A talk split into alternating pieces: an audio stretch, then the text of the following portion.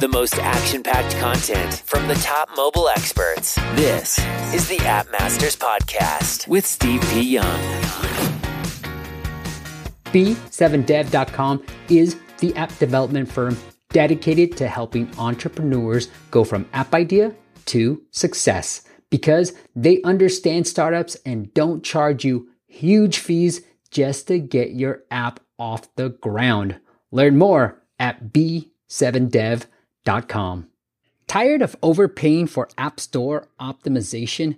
Get unlimited ASO and app marketing support to increase your keyword rankings, downloads, and more importantly, your revenue. Learn more at asomasters.com. What is up, App Nation? Welcome to another Friday YouTube live stream where we bring on a guest, break down what's working in the app space to help you bring in more downloads and obviously more revenues. And today we're going to talk all about scale, how to actually scale the right way. And joining me, it's a friend of mine that I've known for so long in the app space. He is the CEO and co-founder of Pollen VC, the company that's going to provide you with non dilutive. So you're not going to get diluted in your company capital to help you scale your mobile game company or your app company. But here he is. He is Martin McMillan. Martin, welcome back. I think you're on mute, my friend.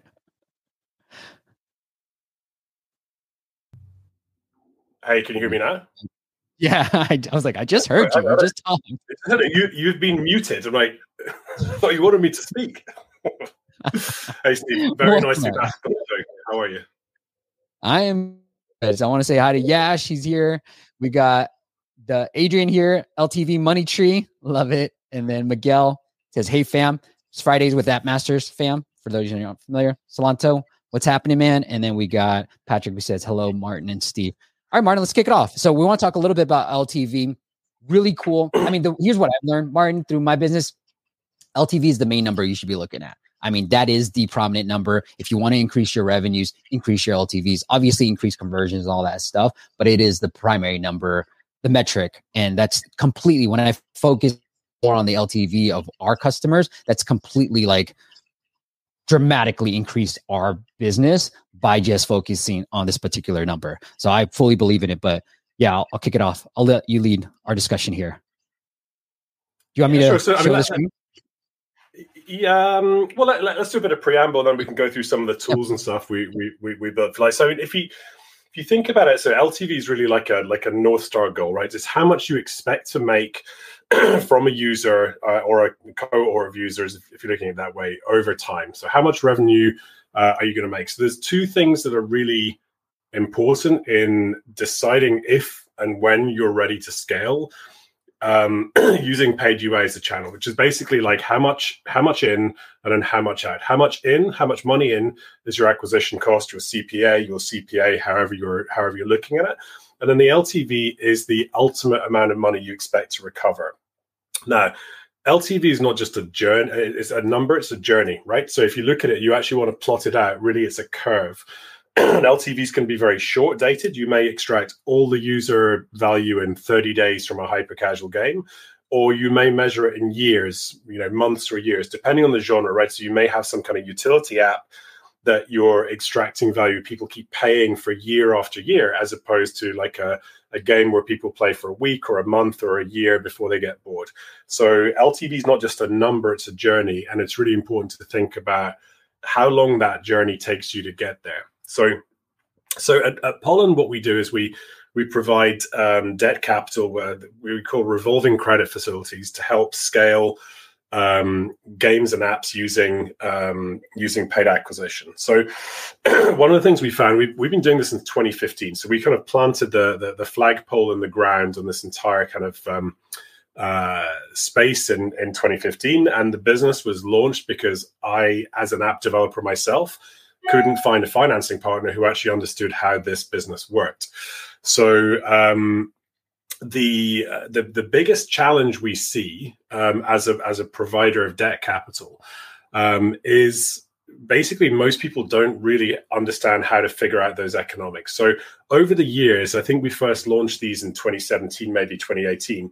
Um, we have on our on our website here this sort of whole suite of calculators that is basically designed to help you visualize not only LTV but also ROAS parameters, return on ad spend parameters, and visualize this whole thing effectively as a uh, as a journey. Um, so what what we're going to do is um, I'm going to look at it here. Uh, Steve, can you hand over control to me because uh, we're looking at yeah we're yeah, looking well, at your here, screen rather. Here, there you go. Okay. This is your screen now. Cool. Right. So this is mine. So this is a tool that we've been that, that we've had and we've been refining and, and and so on over the years, right? And if we go back to first principles about what LTV is, it's obviously this amount of money that you you're hoping to extract from users over time, and in doing so, what we're trying to visualize here is this investment equation. So there's three things I care about because user acquisition in mobile is nothing more than an investment equation when you strip it all back. And the things that matter are how much in, how much out, and how long does it take me how long does it take me to get there? Specifically, how long does it take me to break even? So if I've got short break even periods, that's great because I can accelerate my business faster. If I put a dollar into user acquisition and it takes me a year or 18 months to break even, then it's going to be it's going to take a lot more capital to um to uh to to get there. So what we have here is just this visualization of a user acquisition um, uh, equation, if you like, which is a really a curve. so what we start off with here in the top left here, we're using retention data. So we're pulling data out of any, you know, any of the packages where you can pull um, uh, pull retention info, and it's basically saying how long, you know, after day one, how many people stay in my app. Uh, after day seven, day 14, day 30, and right up to 180 days. So we're building a curve of how long people actually stay um, within the game or within the app. Then we're looking at um, two other things to give us the baseline. We're looking at ARPDAU, average revenue per daily active user. Again, you can pull that out of any of the analytics packages and the base CPI, right? So this is, you know, call it CPA, CPI, whatever you want to call it. It's the acquisition cost to actually acquire that user um, based on a cohort. Now below there's a few other there's a few other parameters, right? In order to start any kind of user acquisition campaign, you're going to need to have some money, right? So whether it's the thousand bucks or a hundred thousand bucks or a million bucks, you have to to have some money to shunt the ship out of port. Um, so we take into account here in helping you model this, you know, how much you're currently spending, how much you'd like to be spending, and then also a couple of other other factors, right? I don't want to get bogged down in this, but you know, do you get organic users off the back of the paid ones? a couple of other things here around um, uh, around monetization types as well. So, you know, if you're if you're ad monetized and you're working with a with an ad network who pays you net sixty, that's going to take a long time before you get the cash out before you can reinvest it. Or are you on Google Play, which is net fifteen? It's much much shorter. So time really matters. And then lastly, here we're going to look at an interest rate. so, which is um, if you were using external capital to support and pay for your your scaling then obviously the cost of capital comes into it as well but let's focus just on on on this just now so what we're saying is we're you know based on this profile we're looking at uh, investing a dollar 20 and breaking even around day 33 so pretty short um, and then after that we start making a profit uh, until we get to um, an LTV number of $1.97 after 104 days. Now, of course, the graph goes on here, but at some stage you have to call it and to say, well, look, at some stage the, the, the gradient here is so flat that I'm just going to call it off. You know, when I think it's, um, I think this is the, the 90% level, something like that. So essentially, it's just an investment equation. A dollar twenty invested gives me a dollar ninety-seven after 104 days, giving me a profit of 77 cents. Far too many, far too many folks in this industry just focus on ROAS. Like at 100% ROAS, they think their job's done. Not at all. At 100% ROAS, which is the point that you've just recouped your ad spend, all you've done is you've paid Facebook or TikTok or Google or whoever enough money, right? Your profit starts after the ROAS is recovered. So it's super important to remember that.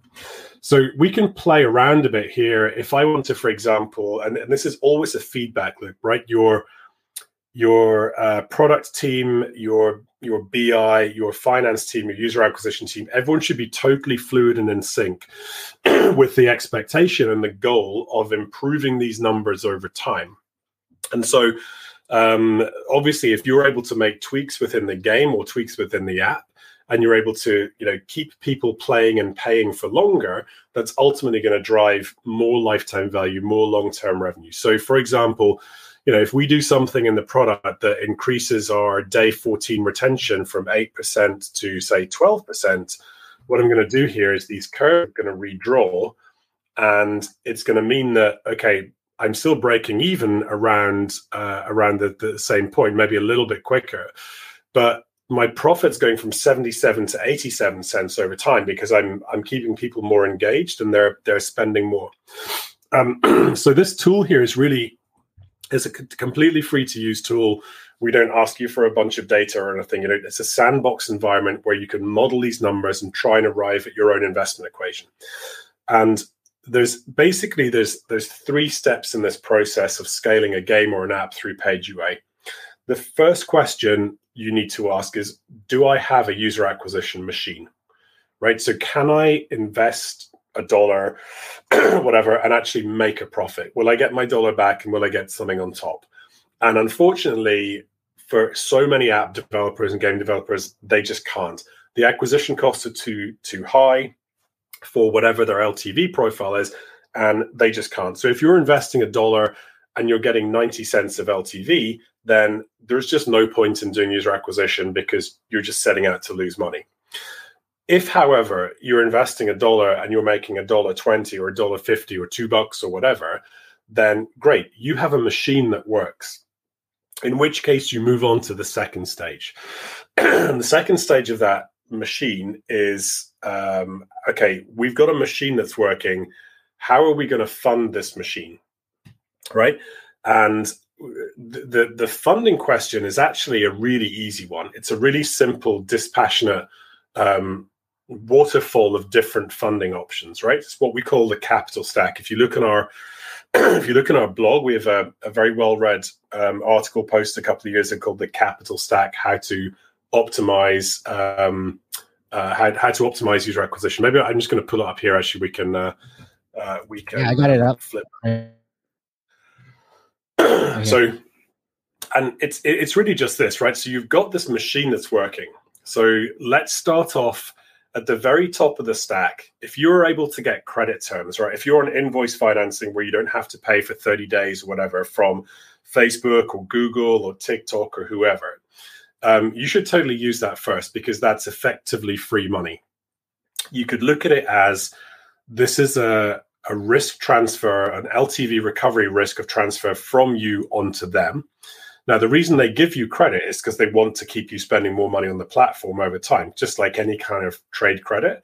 But if you're being really, uh, if you're being really diligent, it's effectively free money, and you should use that until you cap out the credit line, or you need additional cash to um, to, to pay it back. So once you've exhausted that, you go down to the next one, which is your cash at the bank. So if, for example, I've got an, another game or an app that's throwing off a bunch of free cash flow that's sitting in the bank earning half a percent a year or 1% a year, then if you can take that and deploy it into ads and make more than return you're getting in the bank, then rationally you should do it. Now, there's a bit of a distinction here between the money that you have from a free cash flow from a from a game or an app or something and let's say the money you've just raised from a venture capital fund right? So just because you've got 5 million bucks in the bank sitting there doing nothing if that if that money is earmarked for products and building teams and hiring team members and so on then you don't want to be tying that up in user acquisition. So um, i'm to i'm to put an asterisk against um, the, the cash at the bank. Um, the next one, and to be honest, a lot of people don't don't really focus on this, but we saw it a few years ago where people would try and use the use the interest free payment on a credit card in order to fund their user acquisition. So some people did it really uh, really uh, successfully, and there are you know there are a couple of people I know who'll probably never pay for another flight. Um, uh, with their own money because they've earned so much money and, and and made the points from it. But increasingly, this has gone because there are too many factors. Right, the interest-free period when it needs to be paid, it, it was it was causing too much of a, a stop-start in in how UA was getting funded. Um, so then below that, you go to lines of credit, right? So you look at um, the type of uh, credit facilities we provide are called revolving credit facilities. And the two things that make up the amount of available credit are, first of all, the amount of money that's trapped up in the payment cycles of the ad networks and the and the app stores. So that can be anything up to 67 days on iOS. It can be up to 90 days for some of the advertising networks. And so, first of all, we look at that and we we pull in all that data every day and allow you to borrow against it. The second is what we call residual cohorts. So this is basically the way to think about it is if you press stop on all your user acquisition today, how long does it take for all of your most of your users effectively to to come out of the app or stop paying? So it's this long tail. you can borrow into the long tail. Um, so below that, you get to the next um, you know most expensive more expensive and slightly higher risk right so revenue based loans are some of these guys that say well look i'll i'll lend you money you put it into user acquisition and i'll take a share of the revenues until i've been repaid so that's typically you know if you look at that versus you know a revolving credit line a credit line is based on things that have already happened right either the sale has already taken place or the customer has already been acquired. For revenue loans, this is very speculative and, and effectively a bet on your ability to program user acquisition.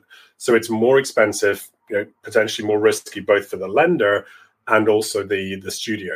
And right at the very bottom of the stack, if the equa- if the equation is still working and you've exhausted all of these other options, then by all means go and raise equity um, to put into it. But essentially, you're uh, you know at that stage you're diluting your own ownership of your business, and um, it, it, it's very very rare to see scenarios now that people people need to raise equity because they've exhausted all all these other um, funding options.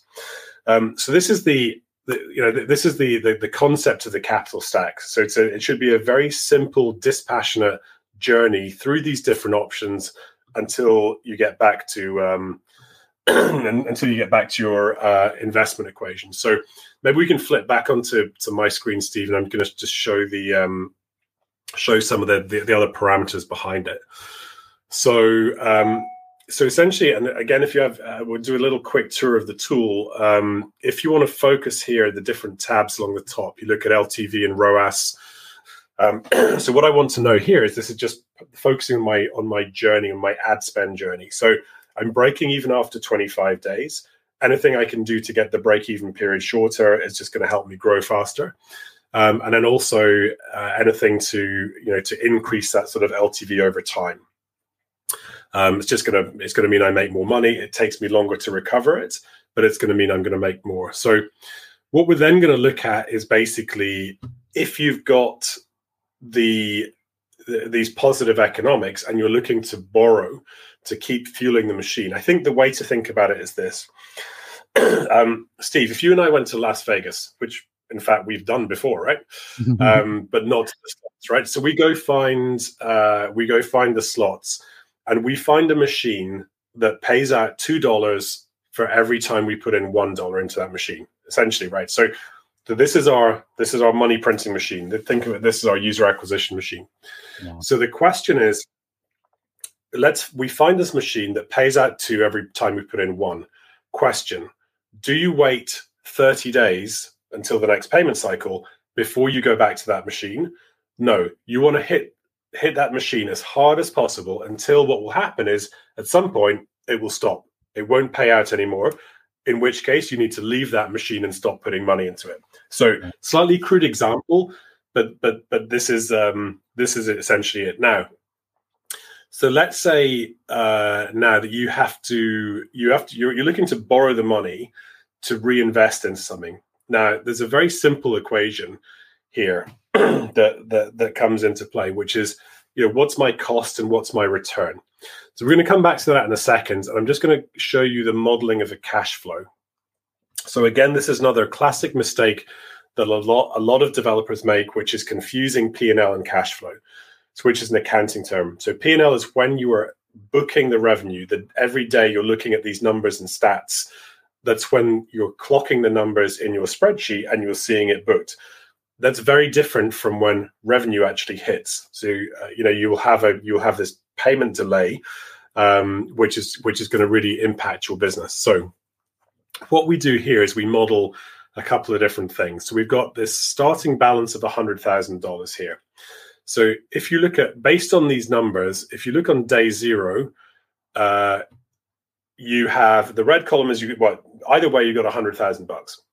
Now what we're doing is let's focus on the red line first. So what we're going to do here is we're going to take the hundred thousand bucks and we're going to spend it on a linear basis over 60 days. So that by day 60, if you look at the red number here, we've got basically zero. We've spent essentially all of our money on ads. And what we're waiting for is day 67, we're going to get our first payday. So between day 60 and day 67, we go fallow. And then day 67, we get a bump. So in this case, it's an Apple iOS payout. and then what we do is we take all the money we've just been paid and then we allocate it on a next 30 days basis to spend on more UA uh, until we're going to get paid again. So what happens is you see this sawtooth pattern of like I'm taking my hundred thousand budget, I'm investing it as efficiently as I can, and then basically I want basically the day before I get paid, I've exhausted it again. So I'm using it as efficiently as possible. That makes us the, that gives us a spiky cash flow that makes us the red line. And then if you look at the the cyan line on the top, all this one is doing is saying, well, look, what I'm going to do is every seven days, I'm going to borrow money against my previous seven days of revenue, and I'm going to reinvest it back into more cohorts that I know are ROI positive. So mathematically, I'm going to make more money. And so it enables you. So this is the idea of like, hey, you're paying someone a couple of cents of in, in order to get the dollars to reinvest faster in order to make another dollar. If we go back to the slots example, right? So this is basically, uh, and, and, this is how some companies um, that that have used these sorts of financing techniques have been able to grow, you know, very substantially. I'm going to say a caveat here because this is not either raise venture capital or use credit facilities, right? This is always a blend of the two. Um, I mean, like a decent amount of our deal flow is referred by VC funds saying, "Hey." we've just seeded these guys $3 million. We don't want them to spend all their money and trap it in a user acquisition cycle. So, can you come in alongside and provide this credit facility so that when they get economics that work, then you know they can hit it? And but actually, really, to be candid, some of the best scenarios are where people are bootstrapping. They haven't raised external capital. They've got these economics, and then it just gives them more gas in the tank to grow. So it's basically a you know it can be a, a phenomenally effective um, way to scale. Which brings me to the third part of the machine. So first part of the machine to recap: Do I have a user acquisition machine? Second part is how am I going to fund the machine? And then the third part is like, how do I know when my machine's running at full capacity? Now, the full capacity argument is basically it's just effectively demand and supply, right? So it, it's what happens over time is your um, your your acquisition costs are going to rise over time, and your LTVs are going to crest over time.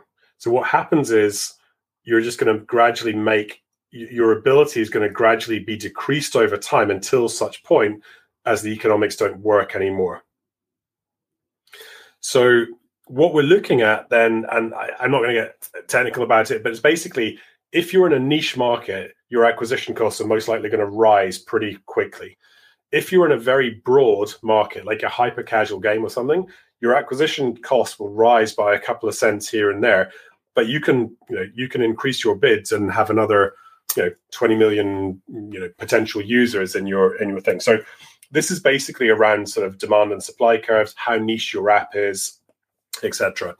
But that that's basically the you know the, the, the concept, right? How do you how do you um, plot this stuff out? How do you map it? And then lastly, I'm going to go back to you know, and this comes down to how do you scale it? So if I go back to my nice pretty graph here, a dollar twenty in, two dollars eight you know, 87 cents a profit. I'm I'm all good. But what I really need to look at is just the brass tacks, just the math behind it to see how I'm going to fund this most efficiently. So if I look here, again, this is much less pretty, but you know, the the fact is very factual, right? So our our equa- equation here is basically I'm investing a dollar twenty. I'm going to break even an expected break even day of day 25. Um, that investment goes on to yield me an LTV of 207 days, but it takes me 103 days to get there.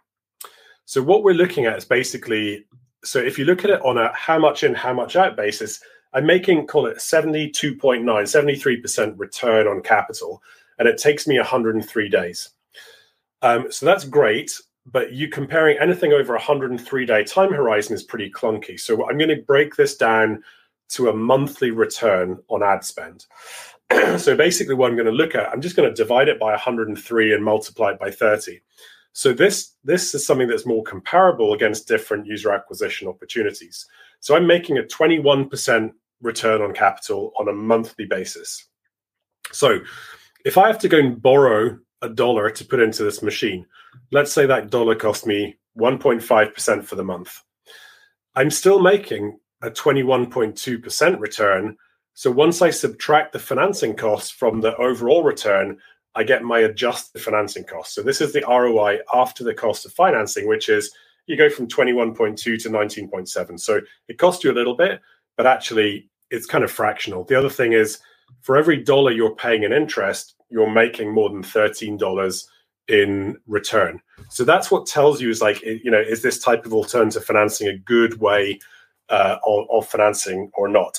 So that's, you know, uh, in, in helping people understand LTV and you know how to how to model these things, it's a, it's really really important to have a handle on these numbers. Not only what the absolute numbers are, but how long it takes you to get there, and what this sort of this running yield, if you like, of your user acquisition is um, it is over time. And then with knowledge comes power, right? So once you've got the uh, the the right information in front of you, you can figure out how you're gonna how you're gonna finance it.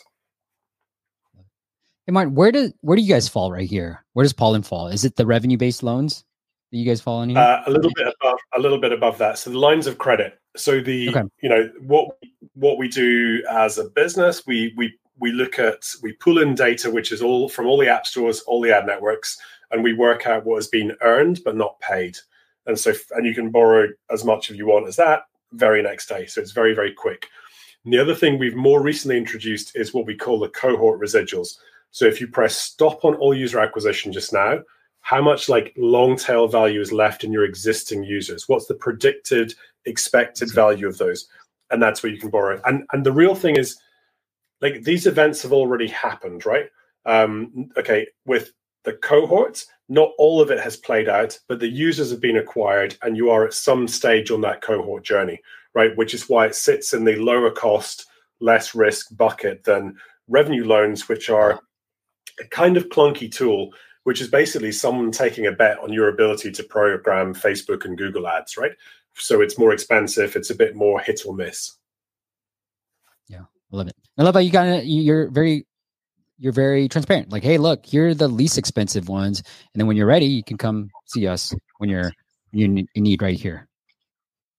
Yeah, no, it's, it's really important to us to make yeah to, to to help people make the right decisions. That's why we invest, you know, all this time and effort building tools. We very often build scale up financial models and so on, because if you're just trying to shoehorn someone into making the decision, it's you know it, it, it's never the best outcome, right? If you're trying to effectively to persuade this is a you know this is the best form of financing, but the user acquisition metrics are terrible, you, that relationship's over in two months, right? Um, so it's way better for both parties to say, like, is this an effective way of financing? Are we a good fit for you as a financing partner? What can we do to be helpful in terms of modeling and scaling? And then, you know, for our own business, sure, it's really it's good when people are making informed decisions based on data and metrics. Love it. The what? Oops. Let's see. There you go. What I can looking at this chart, I love having this data because I agree with you when you first said. Like it's just understanding math, right? That that's what it is. Running a business, just sort of understanding the funnels and the math formulas. It seems like the net ARPDAU is that this is more focused. This calculator is more focused more on games. Yeah, or Yeah, so so so so this is a um, this is based on free to play, right? So it's a single shot model. Um, we are doing some work at the moment on a subscriptions version because we're seeing more and more, um, you know, uh, just and we're funding more and more, you know, um, subscription apps, whether that's you know health and fitness or lifestyle or whatever, right across a bunch of different genres. So, so whilst this is great for free to play games, it doesn't it doesn't map it for um, for subscriptions. So anyone interested in in that for subscription apps, then you know send me a LinkedIn uh, message or something like that, and I will let you know when we've got something for you to take a look at, which is going to be uh, it's going to be pretty soon. Yeah. Well, I don't have anything fancy like Martin, but I did put together this spreadsheet and you can Google YouTube it, and it's just the conversion rate analysis. And this is more for subscription based apps and how we sort of calculate the simplified version of it's not LTV, but I'm like, hey, you can only go up from this number. So we kind of look at revenue per download and it helps you decide because that's the thing working with multiple clients in this space, Martin, I found that they just don't understand these numbers. Like, where is it that we can improve on the conversion side? Is it the you know the paywall optimizations there's a lot of parameters here and then just understanding these numbers for them breaking it down being like all right here's the gap in your app. Here's how we're going to fix it. Here's how we're going to grow it. I've kind of put this together and so this is this is very simplified. It doesn't have all the fancy stuff that martin has up here but it's more like just for you to understand the downloads revenue revenues per download and how much you can invest if you're trying to get a two uh, two ROAS or you know, three ROAS or just break even. So it gives you a break even part number. This is the easy thing for me. Cool, Martin. Anything else you want to add on? As I was thinking about this. Um, I, I, I don't think so. I mean, it's just like I look. I mean, it comes down to this sort of like what we're trying to do is to break it, break everything down to brass tacks, right? and yeah. you know, I mean, okay, we're not, you know, we don't get super deep in products and all right. So we've got our own kind of lane, which is looking at looking at these metrics. Now, there are obviously there's two things you can do. You can, uh, if you want, if you want more clear blue water in that investment equation, you can either look for cheaper installs or you can do things within the, the app or the game to optimize the LTV. So for a long time you've seen people, you know, it's just it's just been about price. Um, and I think now there's definitely a focus around saying, okay, how can we use data to understand player behavior or user behavior in the app or the game over time? And what you know what techniques can we can we employ to keep them playing and paying for longer so whether that's retargeting or it's you know it's live ops events or it's um, you know it's uh, season passes or, or, or whatever it might be. There's lots of uh, lots of different mechanics. I mean, ultimately the the ex- accepted theory has always been that if you got good retention, you can figure out monetization. Yeah. I think people are good are you know are, are, generally getting better if there's real you know if there's affinity towards an app or game is, is delivering real value then you can keep people um, you know pay, paying for longer just maybe one last thing around forecasting you know very very long uh, ltvs is that and, and trying to trying to provide some practical advice over what sort of app or game you want to um you you you, you want to you want to build so focusing on the break even time is really important um, I'm just going to give you two bookend examples here. So one is a um, you know one's like a hyper casual game, break even day five, make a 20% return by day 30. It all happens really quickly because you're breaking re- money. Uh, you're breaking even very quickly. You can recycle money very quickly, and you get an outcome that's pretty certain pretty quickly. The downside is it doesn't have much longevity. So then you look at the other side. So you look at um, maybe a, something like a puzzle game or a merge game. They've got much longer uh, life cycles, right? But you know, let's say you wanted to, um, you know, to to really invest and try and scale a game that's going to be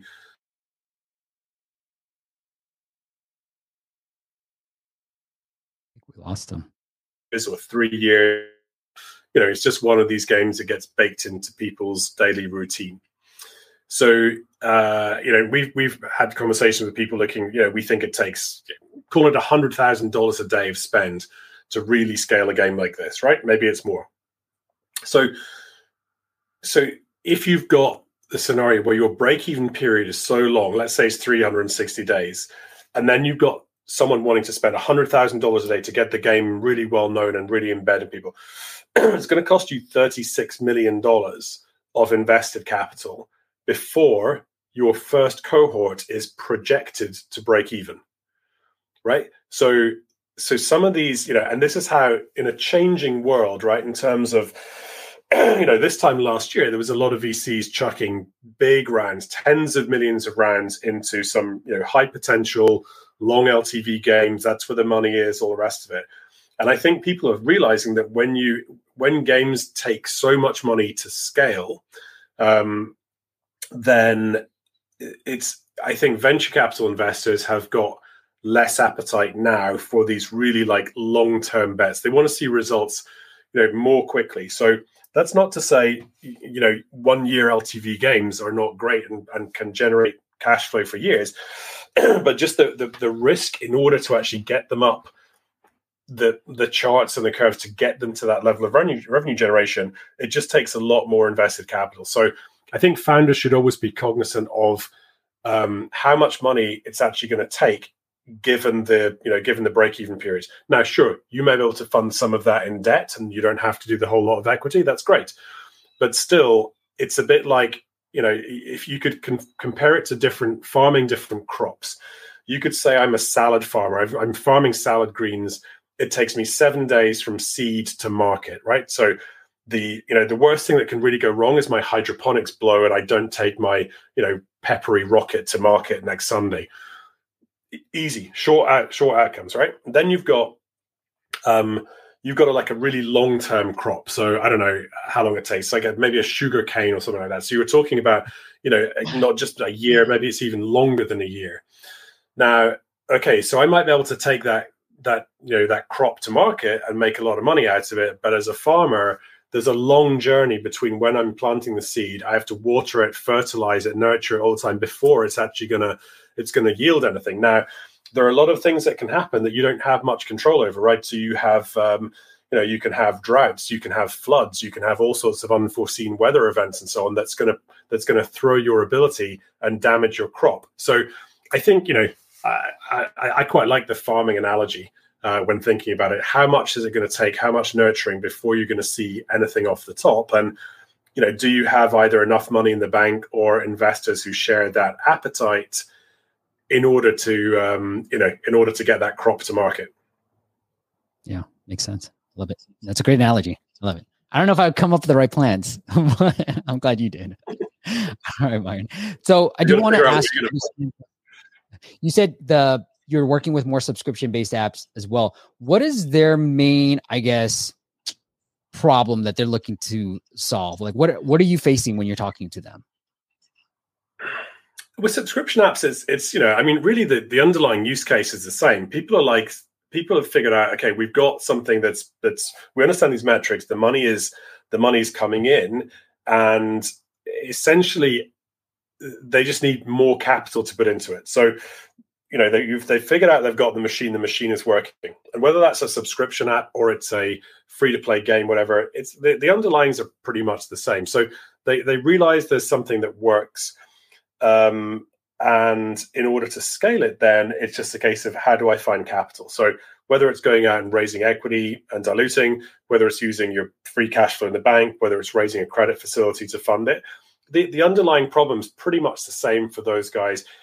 One observation is it tends to be, I mean, with free to play games, it tends to be people want to really shove money on the fire and really try and scale it and make the whole thing go exponential as you know as we've all heard about. Um, with subscriptions, it tends to be a, a, a, longer, slower, flatter burn that people are looking at.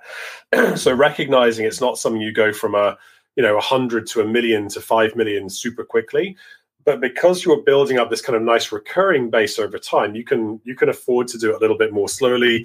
You don't need to overpay for users so much because you're building up. Effectively, you're building up with a subscription business. You're building more inertia in the flywheel. So if you've got something that um, you know your acquisition cost may be higher, But once you look at your churn of monthly or quarterly or semi-annual or annual users, and obviously the more data you have, the more um, the more comfortable you can get with setting with setting um, you know your your bids. Once you've got like for example, how many of my year ones renewed into year two, that's going to give me a lot more. Uh, it takes a long time to get that information, but it's going to give, give me a lot more certainty to you know to to figure out how I'm gonna how I'm gonna you know keep spending. But I think like the the underlying the underlying kind of use case is is the same for same for both. All right, Samuel's here. I know you're late, but I want dudes to want to say hi. Somebody from your team showed up, Martin, so that's good. And then Berkey's here. We got Adele, and then Debbie. Hi, very well explained. It's a good stuff there. You, One thing I did want to highlight was just some this Adapty. Go check it out, adapty.io. They help you with the paywall optimization. But I did, you know, want to talk about LTV. The things that I've discovered, just for those who are new here, you know, when we talked about increasing LTV, especially for subscription based apps, like think about the type of plans that you want people on. And uh, the big eye opener for me was like the weekly is actually a little bit higher than the yearly. And I had a couple of clients actually tell me this, didn't actually believe them. And then when Adapty said the same thing, I was like, okay, I'm obviously wrong here. So think about how you can structure your plans. Think about what the pricing model should be. And that's what it really comes down to for subscription based apps. What i've found is messing around with obviously the paywall optimization the onboarding trying to those conversions but also the pricing of the apps. And one of the apps that we've worked with, you know, it was just an in-app purchase. We changed it to subscription, and we pretty much in month one made the same amount of revenues that they did in all of last year. And so it tells you the value of like really looking at the numbers and understanding what you can charge. market has seen to, and just a simple switch in the way you charge and not in the features, you're able to pretty much you know 10x revenues just like that. So wanted to end with that as well. Okay, let's get into the the dad joke and the app audit segment of the show. And so if you guys want us to take a look at your app, just go to appmasters.com slash audit, appmasters.com slash audit. Now there is a long wait. So put it in there. We'll get to it, especially if you're on a budget. We will definitely get to it, but just know that there's a pretty long wait when you fill out that form. Because I've gotten some emails, Martin, like, hey, I submitted this like six months ago. I'm like, I'm we do two a week. Like I'm trying to get through all of this. Okay, Martin, do you let me? I, I got this little video. I don't know if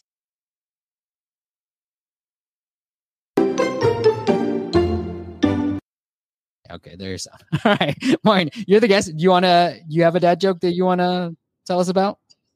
Or you want me to delete it off? And then in the comments, people are gonna vote. So and for Martin, of course, I'm a, I'm a, I'm a dad of three, so I'm I'm uh I'm pretty used to. It. I've got a good uh, armory of, of dad jokes. Okay, you, want, you want to go first? you want me to go first? Uh, I'm going to go first. Okay. How do you turn a duck into a legendary soul singer? How? Put it in the microwave till it's Bill Withers. All right, I like it.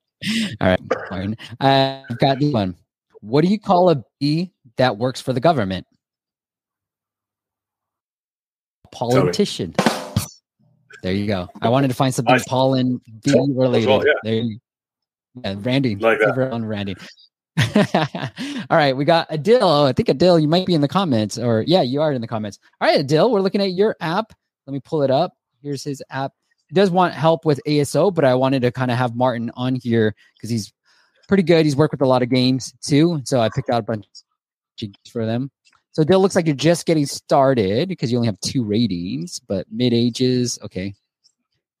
I'll I'll kick it off, Martin, and interrupt me anytime here's what I like about this. It reminds me of other games I've seen, like I forgot what they're called, but uh, there's ones that I've worked with from Wonga as well. But like, I like taking a known gameplay and then trying to find from an ASO perspective certain keywords around this. And I don't want to reveal other clients we work with, but there's one client we work with where it was like a diner dash type of game, but he made it for a different category that he knew had ASO traffic, and so he ranks really well for that ASO. And then it's a well-known gameplay, so from a retention and monetization standpoint, he's already figured that out. So that's what I would do with Dill. It looks like a game that a gameplay. I don't know, I haven't played it. We'll get into it, but it looks like a gameplay that we've known and you know it works in the space. It's just, do you find Middle Ages? Is it Dragon? What do you, you got to do a lot of keyword research to figure out like what's a keyword that people aren't focusing on and then go after that particular keyword,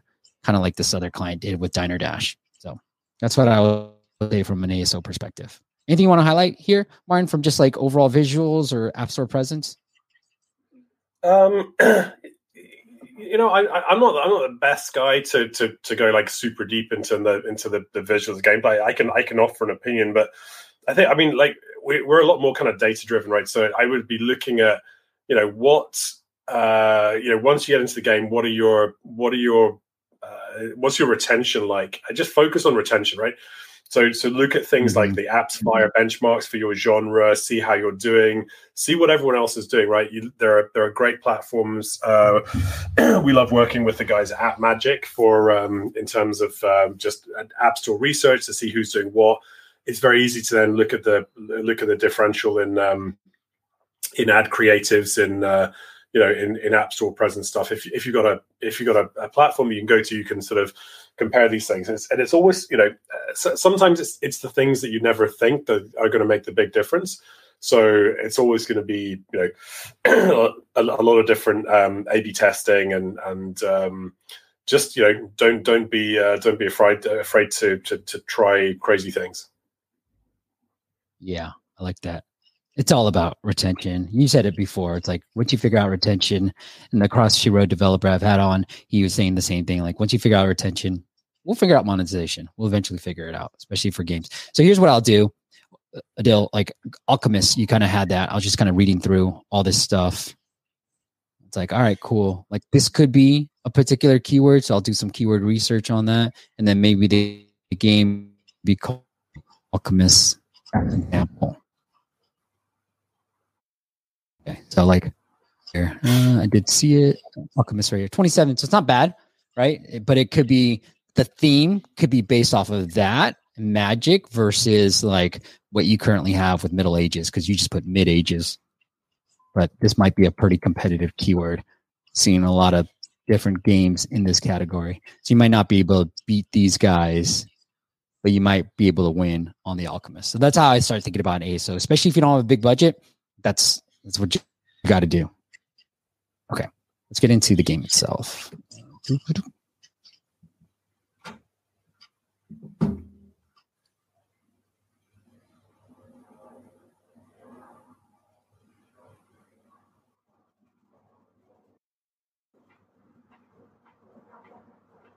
see if I can pull up the sound.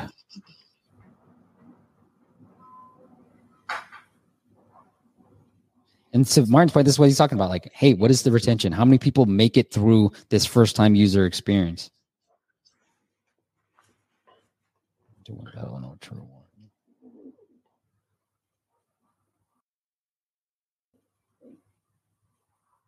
Feels like Monsters Legend. What Dill, what are you what did you base it off of? Cool. I need some votes for the jokes, guys. So everybody put M if you thought Martin's joke was better. Put S if you thought my joke was better. All right, congrats. You won your first battle. Let's beat them again. Start.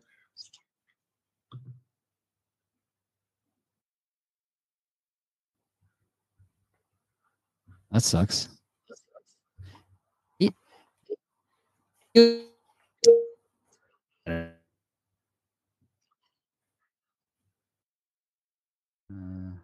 So, Dale, I'm trying to tap somewhere and I don't know where to tap. It looks like you're going to need some improvements for your equipment.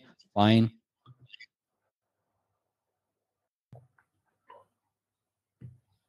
Okie doke.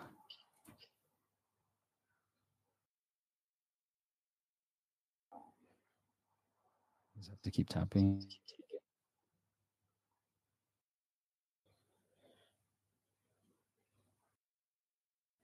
What'd you feel about the me losing the tutorial, Martin? I kind of didn't like it, but I guess go like uh, you know, didn't like that I lost in the beginning. I'm a little confused. So, having played this, Martin, what kind of data would you want to see right now? Uh, I, I, mean, look, it, it's just about. I, I think you've got your your onboarding experience. How how quickly can you convince people like, what should I be doing here? I mean, uh, my kids get me to download games and stuff and, and try them stuff. Half the time, I'm just like, I, I don't know what to do. So obviously, like you know, in, in, terms of tutorials, just making it obvious, just like coaxing them through that journey. And if you can get them there, and you can get to the, the point that they're getting some some value, they figure it out. Then you're gonna you know you're gonna keep them. You're gonna get through that sort of big day one hurdle. Yeah, agreed. Right now, Uh, Dill, I would want that's the data I want. How many people make it through this long onboarding? It feels now. I, I'm not post long onboardings because obviously, you know, sometimes we've seen stats where people who make it end up being the best type of customers, best type of users.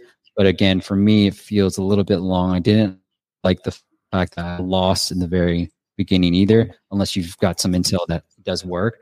But uh, that's just my feedback right now, and it, it, feels a little bit too long. So I'm curious to see where people end off.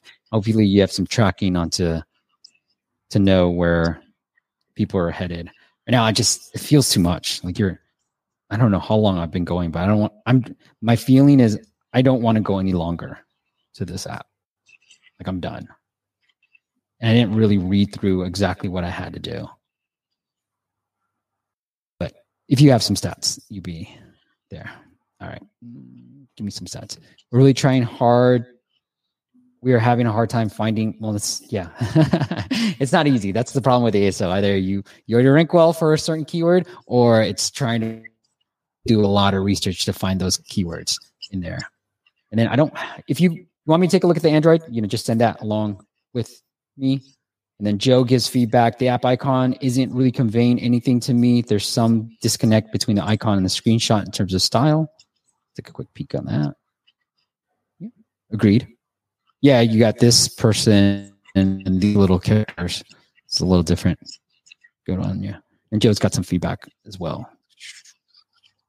All right, Martin. I think you won the first round. Luke gave you, and then we didn't have too many votes, and Allison gave you the joke win too. All right. I'm on and then he says we will shorten the tutorial. Adele, I'm not saying you need to shorten the tutorial. I'm just saying if you have the data and nobody makes it through the tutorial, I'm just giving you my feedback. So it's just one person's opinion. But if you have the data that says, hey, hey, bring in, you know, 100 downloads, 1,000 downloads, how many people make it through the tutorial? That's probably more indicative than just one one man's opinion. Okay. And Adrian, thanks, Adrian. Shame in counting these votes. All right, Martin. Round two. That's one for you. Zero. You want to go first? you want me to go first? Uh, you go first this time. Okay. Again, these are all pollen related. So I found a lot of bee jokes.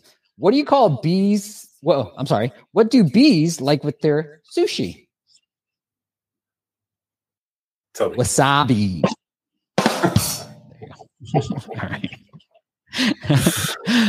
Very good. Uh, what do you got? So I tried. I tried to keep this one a little bit more um, uh, on topic for the audience.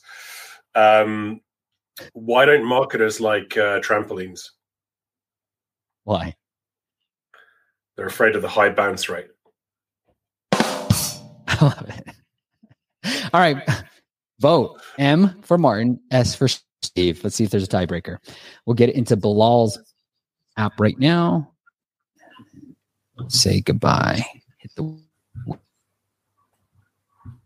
app and download. So doing a little bit better. So it looks like a car simulator type of game. We saw this, I think, a week or two ago. Similar apps like this. So want some help on an ASO standpoint. I think. Look, guys, if if drifting game is super competitive, don't go after it. Like try again. Back what I said. Games I feel like are really hard for ASO, and that's why UA is so important. Like Martin said, understanding your numbers, figuring out what works, using the calculators from Pollen to really get a sense of what the what the game has. Like, what's the retention going to be? What's the monetization? All that jazz. Because you're going to have to really drive UA for a game like this. Like, again, think about what is seen. The other game that we looked at last week was I forget what the popular. What are the eh, maybe it was a Rolls Royce drifting game, but it was a Rolls Royce, you know, simulator. So they are, you know, stealing the brand And like that is more interesting from an ASO perspective, despite the, the brand still than your ASO drift bro drifting game. Like there's nothing here that's even interesting. So whether it's Tokyo Drift areas, are there popular cars that you can jump into and start really like muscle cars type of cars that you might be able to rank for? That would be more interesting from an ASO perspective than you just trying to go after drift game or drifting bro. Debbie's cheating. You can't do MNS. Come on, Debbie. You got to vote. Pick one. Sophie's choice. Okay. The yeah, I don't I don't know if there's if there's anything else. But run some ads, man. Like run some Google ads. See. Yeah. Okay, let's get into the game real quick.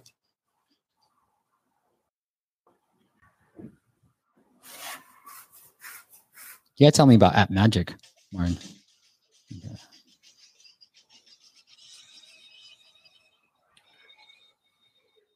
Okay, I like this. Here's what we have seen from a monetization perspective work really well is video ads on daily rewards. So allow me to double up of daily reward by letting me watch a video ad. So if from a UI, it feels like I'm claiming this 500 coins versus my day one of 100 coins. Well, and then you show me, that, come on, this is the worst UI ever. Like, allow me to double it. Then I know going in that I'm going to be watching a video. Wow, that's annoying. I just want to leave your game already.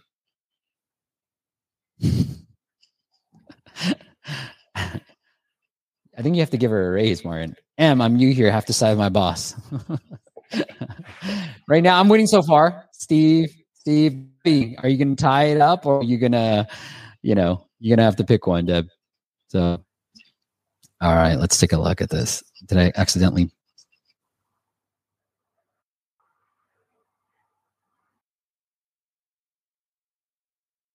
So UI didn't know at those five coins. You gave me a hundred and show me an ad. Bad, blow, bad. All right. Let's get into next. See, now you let me watch a video ads for your.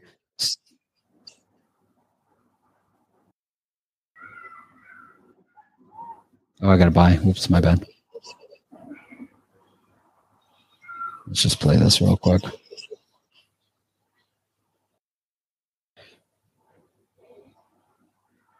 Oh, we we're tied. We're tied.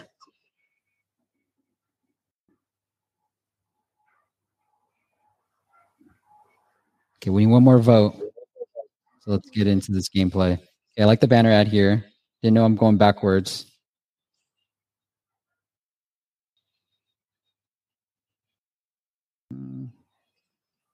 This is the problem with like a lot of driving games. The controls are just so hard.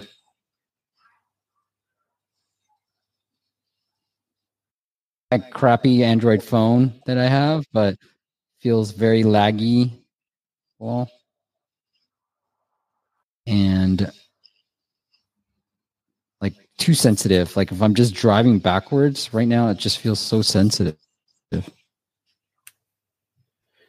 Oof. Yeah, I'd work on the controls a lot. Again, it could just be my crappy phone, but you are on Android, so there's a lot of devices you have to pay attention to.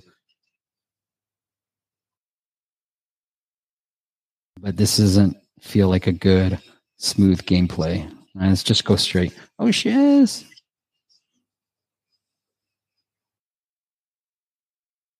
And the turning seems off. Mm. Okay, I'm out. Work on the gameplay, figure that out because it's a little frustrating to play. That's what I would do. All right, more. We should go back to like non games. All right. What's new on the pollen side? You got Allison. What else is happening?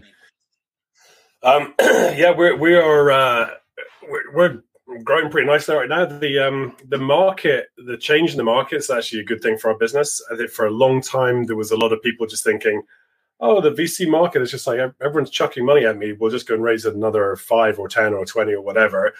And actually now what we're seeing is people are starting to be a lot more, hey, you know, let, let's conserve what cash we have. Let's be just be a bit smarter about how we fund it. So, in in a way that user acquisition should just be completely outside the sort of the the capital decisions about am I going to build a new game, build a new app, or whatever it may be. So it's just like you isolate it and you just look at it on a clean room basis. Is, is the machine working?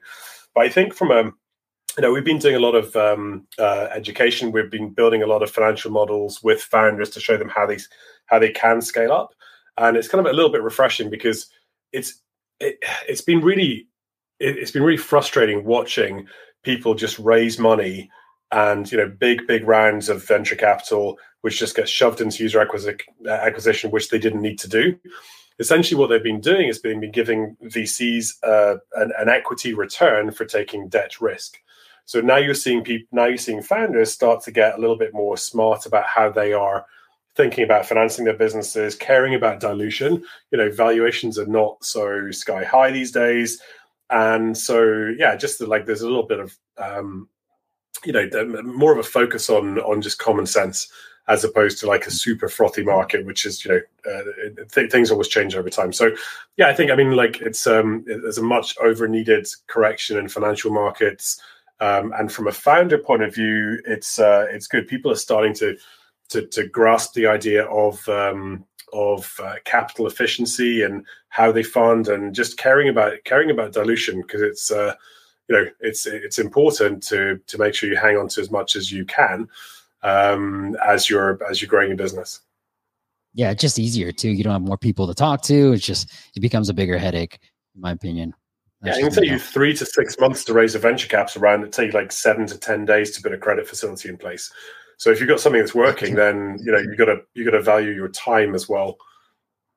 You don't have another boss VC come in down on you. All right, so here just want to cover some of the pricing and eligibility to work with Pollen. So it looks like 25,000, right, Martin? Monthly revenues?